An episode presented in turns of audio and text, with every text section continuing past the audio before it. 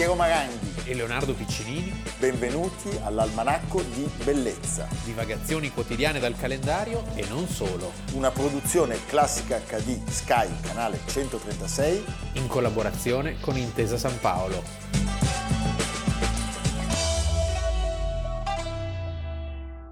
Almanacco di Bellezza, primo settembre. Vedi che abbiamo scavallato. Abbiamo scavallato Piero Maranghi. Leonardo Piccinini con la macchia. Lui si è, è macchiato perché... Me la sono fatta addosso. Ha no. bevuto, no.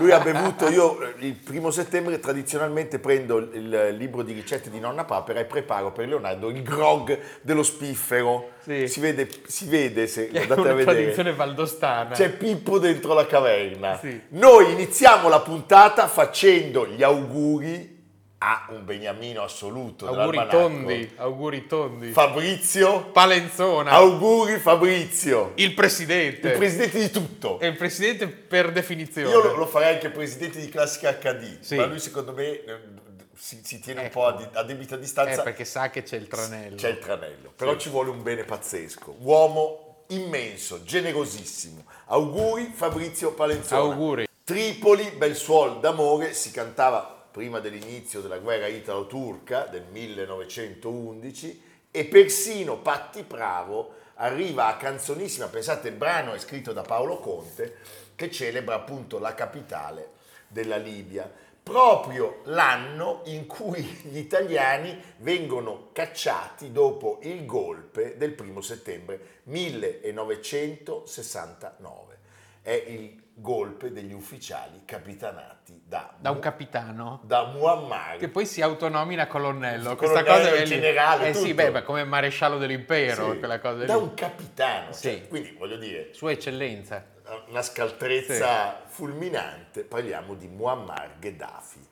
Allora, la Che era vicenda- nato in una tenda. in una tenda. Sì. E questa cosa E la tenda sarebbe l'avrebbe rimasta. riproposta a tutti i capi di Stato. eh? La vicenda lascia tutti a bocca aperta Sì. Perché è del tutto inaspettata, dobbiamo sottolinearlo, è incruenta e quindi perfettamente riuscita. A sorpresa. È un blitz eh, che, che- che- che coglie di sorpresa quelli che stavano per fare un, un altro golpe. Bravo. C'erano due golpe in corso, C'erano una cosa più unica che rara, Eh. direi. Allora, in Libia. Chi- chi- cosa c'era in Libia? In Libia c'è stata l'occupazione italiana che si conclude proprio 80 anni fa, nel 43, la riconquistano gli inglesi. Nel 51 viene messo al potere questo nuovo re, re Eh, Idris. eh, Era re della Cirenaica. Sì, eh. era uno dei, dei signori Dagli della guerra locali, perché certo. poi la storia di quel, di quel luogo lì si ripete ciclicamente. Sidi Muhammad Idris al-Mahdi al-Senussi. Al Senussi, che poi verrà scalzato appunto da Gheddafi e morirà al Cairo esattamente 40 anni fa, nel 1983. Lui regna quindi fino al 1969. Che cos'è la, la- la- la Libia in realtà? Non è uno Stato sovrano, è un protettorato anglo-americano. Anglo-americano. In cui l'Inghilterra all'inizio gestisce i pozzi di petrolio, perché sono gli inglesi a trovarlo il petrolio. Mussolini non lo sapeva, anzi il vuoto scatolone di sabbia no, si definiva. E gli Stati Uniti hanno una base importante, molto importante perché è nevralgica per il controllo di quell'area. E ricordiamolo, parliamo di una terra senza infrastrutture. Eh, Idris, quando inizia il suo regno, vede sostanzialmente l'85% della popolazione non alfabetizzato Sì, sì. Eh, e tutti, diciamo, i villaggi funestati da malattie debilitanti. eh, Quindi possiamo dire che il colonialismo italiano non ha fatto molto, No, quando se si questo dice- era il risultato... le, le entità distinte sono tre, Fezzan, la Cirenaica e la Tripolitania. che ancora oggi sono, come si sa, eh, in lotta feroce tra loro. Re Idris aveva il rispetto delle tribù locali perché aveva combattuto noi, Certo. i colonialisti. Nel 59, lì, come ci ha detto Leonardo, si scopre il petrolio, quello che noi avevamo cercato per anni, lo trovano gli inglesi, E arriva la BP, la British la Petroleum. British Petroleum, si creano molte tensioni con la maggioranza arabo-berbera che op- occupa il livello eh, più basso della popolazione e certamente anche con i nazionalisti arabi. Eh, eh, che in questo momento diciamo, riescono a, a trovare un appoggio insperato dei paesi arabo-musulmani, sempre contro l'odiato Occidente. Certo. E qui la, la vicenda, che è molto rocambolesca, eh, come ci ha detto Leonardo, eh, vede il, il, il, il programmare due colpi di due Stato colpi in di contemporanea, Stato. di cui uno è in realtà pilotato dagli occidentali. Certo. Cioè è un ricambio mh, all'interno della classe dirigente. Eh, Idris deve essere scalzato da un gruppo eh, di militari e di capi della, legati alla famiglia Shelley. Shelley, il, il colonnello individuato è Abdulaziz Shelley, che fa parte proprio di Sì. questa famiglia. E eh, l'idea è di fare il putsch il 5 di settembre. Però non hanno fatto i conti con dei nuovi eh, giovani leoni, diremmo, di ispirazione nasseriana, perché ricordiamolo che Nasser in Egitto diventa in breve, lui fa il colpo di Stato nel 52 e depone re Farouk, che morirà a Roma nel 65. Nasser fa questo colpo di Stato e governerà fino al 70, diventa un po' una sorta di modello Certo. per tutti i rivoluzionari arabi. Ecco, allora questi giovani intorno a Gheddafi prendono Nasser come modello per la loro rivoluzione. E quando vengono a scoprire i piani anglo-americani, secondo me è arrivata una telefonata dal divo Giulio. Secondo Es- me Andreotti ha alzato il telefono e ha detto guardate che gli americani e gli inglesi stanno facendo il golpe. Certamente... No, nel senso che la manina italiana possiamo immaginare Sì. ci sia stata. Eh, che cosa fanno? Anticipano eh, il loro intervento. Re Idris in quel momento è in Grecia perché si deve curare, era affetto da reumatismi. Loro occupano tutti i punti nevralgici del paese e riescono con questa operazione, l'operazione Gerusalemme viene chiamata, eh, senza colpo ferire a prendere il potere. Un po' quello che succederà in Tunisia con Bourguiba quando Sì, viene sì. ospedalizzato, ospedalizzato da Craxi Andreotti, diciamolo, Certo. per mettere poi il nuovo, il nuovo dittatore Ali, Ben Ali. Ben Ali. La guida dell'esercito è in mano a un capitano, signori, Gheddafi aveva? Leonardo? Giovane, 27 anni. Eh, giovane, molto deciso, molto capace, un personaggio come vedremo anche estroverso, eh, con un grande carisma e un grande seguito e anche una grande crudeltà di Beh. cui si renderà protagonista in più occasioni. Inaudita, inaudita. Molto scaltro e anche capace di tenere più parti allo stesso tavolo. Eh, e gli stessi americani terranno più parti allo stesso tavolo, perché all'inizio questo eh, governo di Gheddafi non rompe del tutto le relazioni diplomatiche con gli americani. Sì, è dopo che succederà tutto. È dopo che, sappiamo. succede tutto, lui prende il potere appunto nel 69. Eh, il primo atto, molto duro per quanto ci riguarda, è che c'erano ancora 20.000 italiani residenti in Libia, eh, a cui un anno dopo, nel 70, il governo confisca beni e terre. Tutto. E questi lasciano la Libia e perdono tutto Tutto. di punto in bianco. Gli americani vengono invitati, diciamo in modo molto, molto forte, a lasciare la base. E, che per loro era una base molto importante, ma appunto non si rompono le relazioni diplomatiche perché per Washington Eh la. Libia riveste un'enorme importanza, anche perché oggi forse questo aspetto è meno importante, però allora era la sesta riserva petrolifera del mondo e gli, gli americani si sostituiscono agli inglesi nella gestione esclusiva di questa riserva. Gli inglesi vengono cacciati, gli americani ci teniamoli perché possono servire. Poi erano meno, diciamo, non avevano il passato coloniale. Backed by a handful of officers, the then 27 year old captain toppled the corrupt but pro Western monarchy of King Idris.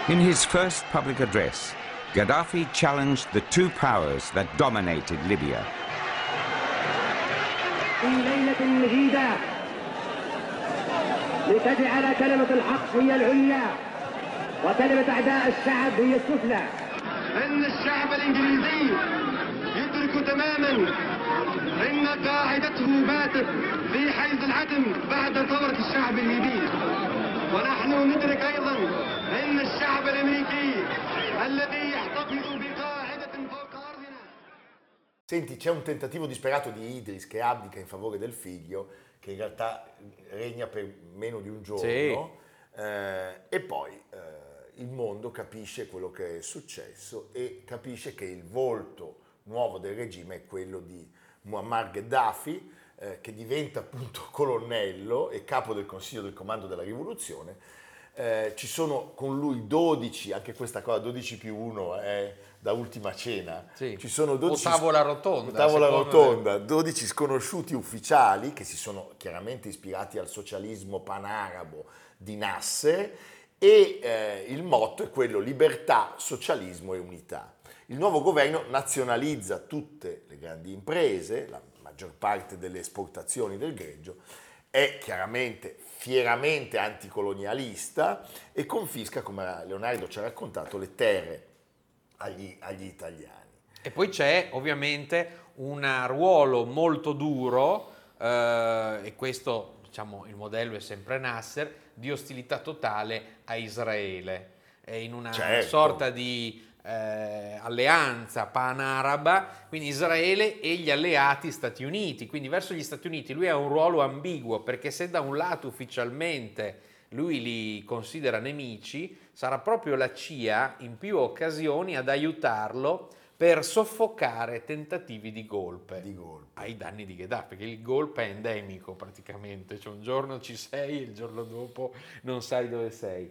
E quando nel 70 Nasser muore, lui si proclama sostanzialmente suo erede, però è uno che strafà e quindi tutti poi gli altri paesi confinanti arabi non lo vedono di buon occhio. Addirittura adesso a ottobre saranno i 50 anni della guerra del Kippur, nel 73 lui non prende parte alla guerra del Kippur, che eh, gli arabi diciamo perdono rovinosamente. Questo è vero, bisogna riconoscere, ci sono il decennio del libretto verde, cioè c'è questo libretto verde che è di fatto il programma di Gheddafi e delle sue riforme, che lui nel primo decennio riscontra una- uno sviluppo. Tra- Cioè, noi grandi infrastrutture, grandi le infrastrutture. dighe, le dighe che lui faceva sempre vedere. Sì, Parliamo di una Libia che arriva ai livelli di Grecia e Portogallo.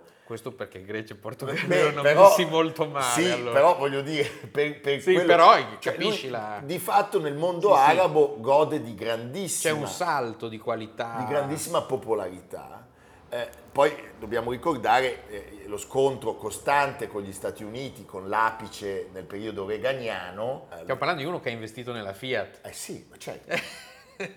Nella Fiat e poi a un certo punto anche in Capitaglia. Cioè eh, i, i soldi della E Libia forse anche con Berlusconi adesso beh, sì, sono so- serviti Ecco, moltissimo. Sotto la tenda cosa sia successo? Poi, ma lì secondo me è molto pecoreccio. Eh, poi c'è il Con le momento... Amazzoni, con le anche ama- le lui aveva le le Amazzoni, Amazzoni. meraviglioso. Senti, c'è il momento in cui la Libia si trasforma da stato simbolo del panaraismo a stato canaglia. Pensiamo alla tragedia di Lockerbie, alle sanzioni, ai bombardamenti di Reagan, eh, quando ordina di bombardare Tripoli. Poi viene scavalcato in qualche modo da Saddam e quindi Eh, eh, sì. viene superato come il più nemico cattivo pubblico. non è più lui. I Questo- due fanno una fine molto simile. fanno una fine molto simile. C'è da E, dire e- e per entrambi si può dire che nei loro confronti c'è stata una politica ambivalente, quantomeno. indubbiamente, però io l'ho già sottolineato in passato più volte, ritengo che eh, l'operazione sarcosiana, franco-sarcosiana, francese di Sarkozy nei confronti della Libia sia stata Quantomeno goffa. Ecco, è l'unica volta o una delle pochissime in cui Silvio Berlusconi e Romano Prodi erano d'accordo eh, nel, nel- nel negare eh, luce verde a questa operazione che, ahimè, si è rivelata. Perché con Gheddafi si aveva un interlocutore. Oggi c'è un governo molto debole, molto fragile, dopo eh, anni in cui Tripolitani e Cirenaica se le sono suonate eh, in modo durissimo, il paese è allo sbando, c'è un fragile governo di unità nazionale, però ricordiamo il potere enorme del generale Haftar nella parte orientale,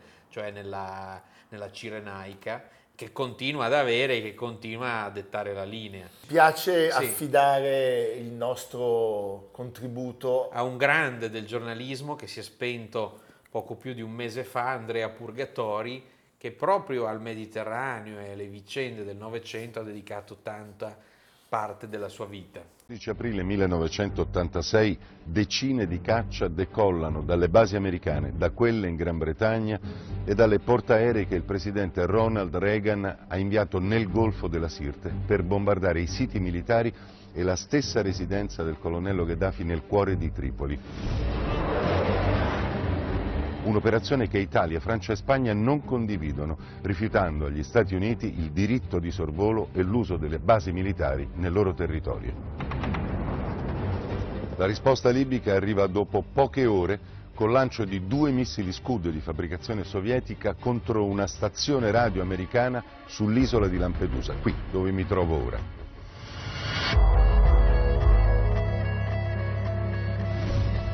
I missili finiscono fuori bersaglio ed esplodono a due chilometri dalla costa. Molti abitanti dell'isola, spaventati, si rifugiano nelle gallerie che erano state costruite durante la seconda guerra mondiale, ma ai due Scud non seguono altri attacchi e c'è chi sostiene che in realtà quei missili non siano mai partiti e la doppia esplosione sia stata invece provocata dal bang di due caccia supersonici americani, una furbata per spaventare l'Italia che aveva tentennato di fronte all'attacco deciso da Reagan.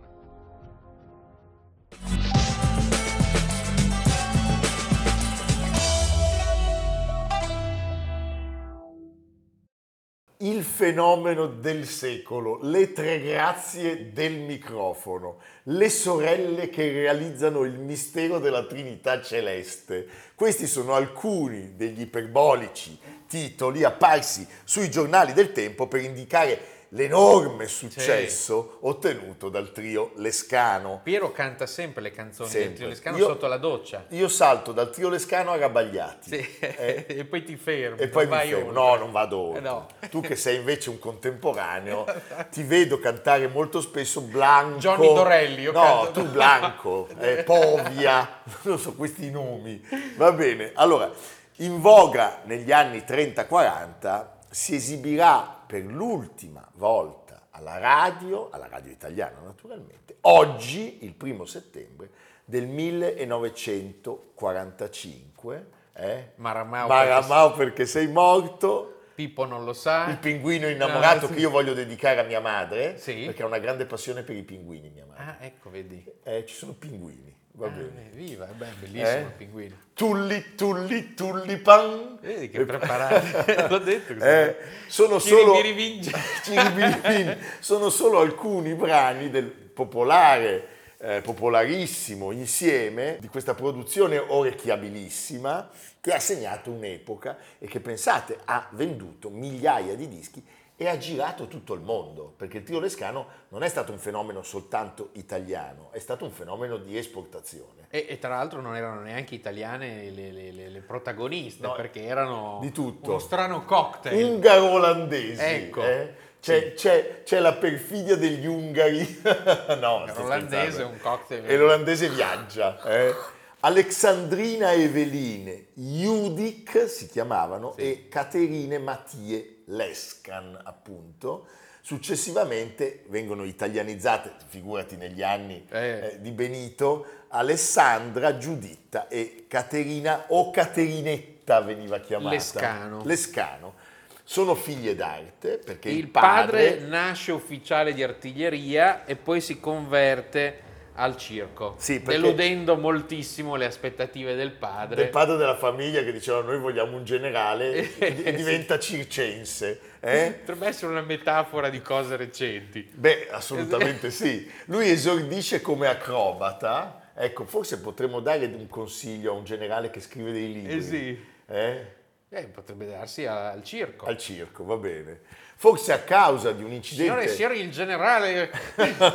non pronunciamo il No, nome. no, no, eh? no, cade il silenzio. che se no ci vengono a prendere. eh? Forse a causa di un incidente eh, sul lavoro è costretto a, a lasciare i trapezzi e le funi. Sempre peggio. sempre peggio diventa un clown. il il padre. È il padre che lo voleva generale, che lo vede diventare prima... E anche qua diciamo ci sono delle somiglianze. Vabbè. Ma noi stiamo parlando appunto in generale. Sì. In seconde nozze si sposa con Eva de Loive, un olandese, Loive, Vermeer, Sempre più complessa la faccenda. Beh, un olandese di origine ebraica. Sì, come Spinoza. Sì, che era una cantante di operetta. E sempre in Olanda nascono le tre. La le tre prima col formaggio, a Gouda. A Gouda nasce, col formaggione, è Sì. quello che vedi. Di quello- Eh. E le altre due invece nascono nella capitale, all'Aia, all'ombra quindi della dama dall'orecchino di perle e la veduta di Delft. Eh, di cui noi abbiamo parlato. E Proust, sai quello che l'ha saputa? Alain Proust o Marcel Proust, va bene. Dopo alcuni dissapori con la moglie, lui cosa fa? Se ne scappa in Ungheria e le quattro donne rimangono da sole, la madre e le tre figlie. e quindi devono arrangiarsi, diciamo. Sì, le, le figlie iniziano subito a fare gli acrobati. Eh, prendono dal padre, diciamo, e, e- e sono poi ballerine in una compagnia di danza moderna. La madre è lì fa da agente. È la gente, la madre. la gente, la- le segue e la primogenita dirà di lei, noi la chiamavamo il carabiniere e senza il carabiniere non si muoveva un passo. Siamo 29 nel 1929 e, e lei accompagna le due figlie Alexandrina e Judy in una tournée sulla motonave Conte Verde che va a Buenos Aires e la mamma delle, delle ragazze incontra Enrico Portino, che personaggio Eh, beh, stupendo. Portino. eh. Portino. Lei si innamora e inizia eh, una, una relazione che proseguirà fino alla morte di lui nel 1936. Che cos'è questo Portino? Un personaggio veramente, come dire, da prendere con le pinze. Sì, Cioè, lui è un ex, è un ex squadrista eh, e giornalista di Torino eh, Sì. che promuove di fatto la carriera. molto sveglio Sveglissimo. e le lancia, le Le lancia, lancia. Sul, sul mercato. prima la danza acrobatica in tutta Europa e addirittura in Medio Oriente. E le coreografie e i numeri di ballo sono spesso accompagnati dal canto ed è così che loro passano, diciamo, fanno il percorso inverso del padre, Sì. che da, da- da generale potenziale era diventato trapezzista e poi clown. Loro partono acrobate, poi ballano e arrivano al canto. canto. Non diventeranno generalesse. No, e tra l'altro un notevole sforzo di queste ragazze, perché loro non sapevano niente di Niente. musica. E niente di italiano. c'è una capacità di arrivare al successo partendo da zero notevolissima. La famiglia si stabilisce a Torino e un altro incontro molto importante è quello con Carlo Alberto Prato, che era curatore di programmi musicali all'EIA. Eh beh, Torino poi era molto importante Certo. per, la, per la- per la RAI, per la radio in quel momento. la, la- la mitica EIA, lui le ascolta cantare e capisce che eh, non sono solo due, cioè non ci sono soltanto Giuditta e Alessandra, ma c'è anche Caterinetta, Caterine, che allora era rimasta in Olanda e pam, gli viene l'idea, dice portate anche la terza sorella a Torino, eh, io darò a queste, a queste sorelle lezioni di canto e eh, diciamo voglio creare qualcosa che eh, possa replicare il successo strepitoso Le sorelle Boswell. le Boswell Sisters, che erano un fenomeno americano, come sempre si, si scimmiotta quello che facevano Sì. oltreoceano. Lei va a prendere, la madre va a prendere Caterine, che diventerà appunto Caterina Caterinette, e la voce sopranile di fatto della più piccola è quella più alta e più gradevole, cioè è decisiva per il successo del trio Lescano. Però c'è un problema. E che appunto non sanno leggere il pentagramma e non è un problema da poco. Quindi devono prendere lezioni, eh, Prato si applica. Sì, lui capisce che cosa ognuna delle tre possa fare. Cioè il trio Lescano in fondo è un fenomeno che non sarebbe potuto esistere senza uno dei tre addendi. Ognuna portava qualcosa e eh, nell'autarchico clima culturale fascista Diventano le le, le- le sorelle Lescan diventano Lescano, il trio vocale sorelle Lescano, Ci sono un po' eh, di audizioni pubbliche, poi c'è il tentativo dell'audizione sempre all'EIAR, ma questa cosa viene scartata perché la forte edizione straniera appare incompatibile con Eh no, non è bello. i dettami del No. regime. Eh, però diciamo che la loro inflessione straniera è uno dei segreti del successo. Bravissimo. Perché cosa succede? Non A le mettono molto queste cose, Sì. quelle, quelle sorelle Kessler avremmo avuto. Certo, no? Don Lurio, Sì. eh? Eh, Dan Peterson. Dan Peterson. Sì. Eh, cosa succede? Abbiamo anche Friedman, ma questa è un'altra storia. Cosa succede? Anche Demetrio Volci, ci Demetrio Volci quando parlava con questa voce? Stupendo. Cioè, E proprio i difetti di pronuncia delle sorelle olandesi diventano il marchio di fabbrica del trio, cioè loro vengono rifiutate dalla radio ma ci si rende conto che i dischi invece vengono venduti e come e a quel punto, a quel punto finalmente anche le porte della radio di Torino si aprono al trio Lescano e il successo è enorme. Le voci ormai erano impostate in quel modo, non si poteva non saperlo. Quindi Io voglio parlo dire, è stato molto facile per lei entrare. Sì, è facile perché io, non so, forse per la musicalità che avevo, non, non lo ricordo nemmeno, ho sempre cantato anche da sola, facevo la seconda voce per conto mio, senza, senza dubbi e senza dover studiare chissà che cosa. No, per me era stato facilissimo quello.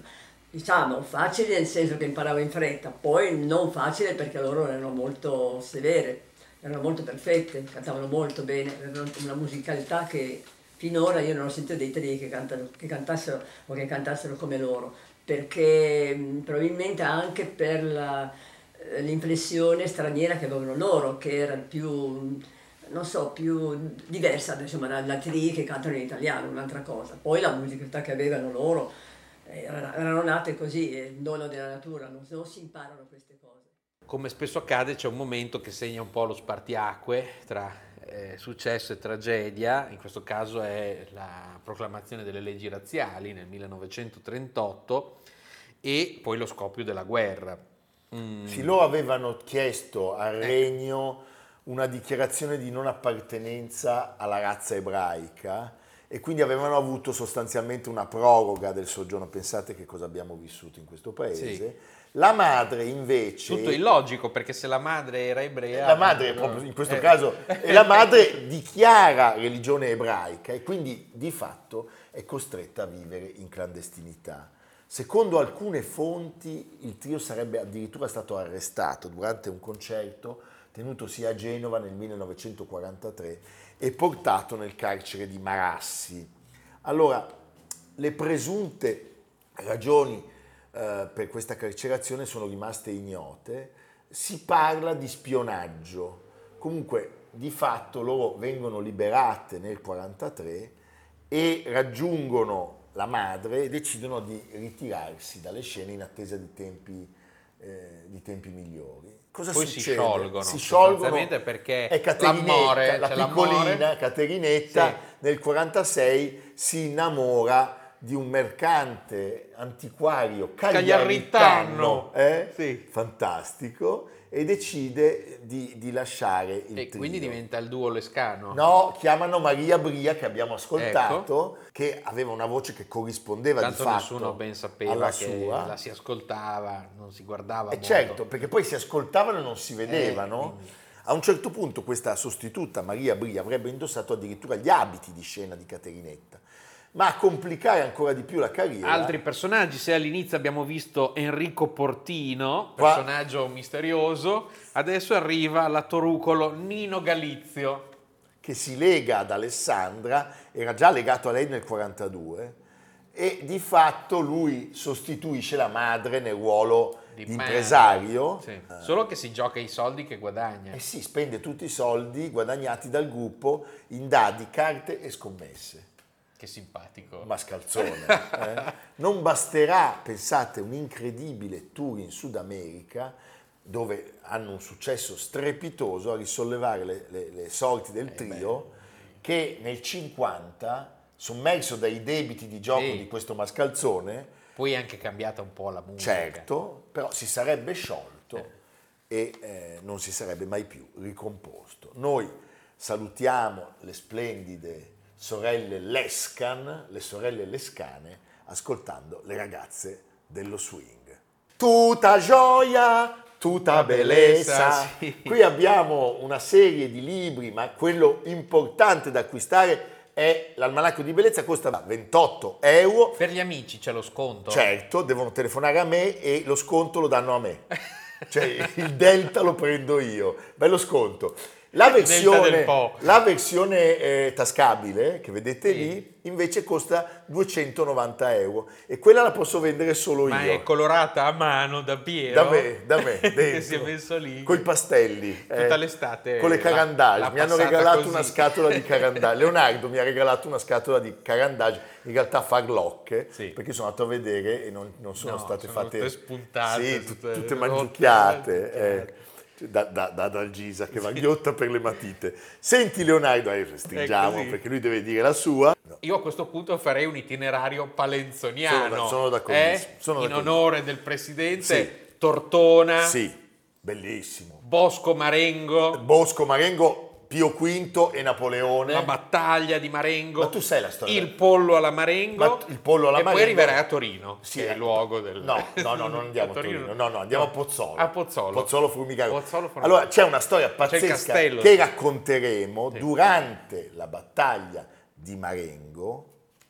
C'è un generale potentissimo, ma questo non vi faccio soltanto assaggiare, Eh, assaggiare, sì. che viene colpito da fuoco amico.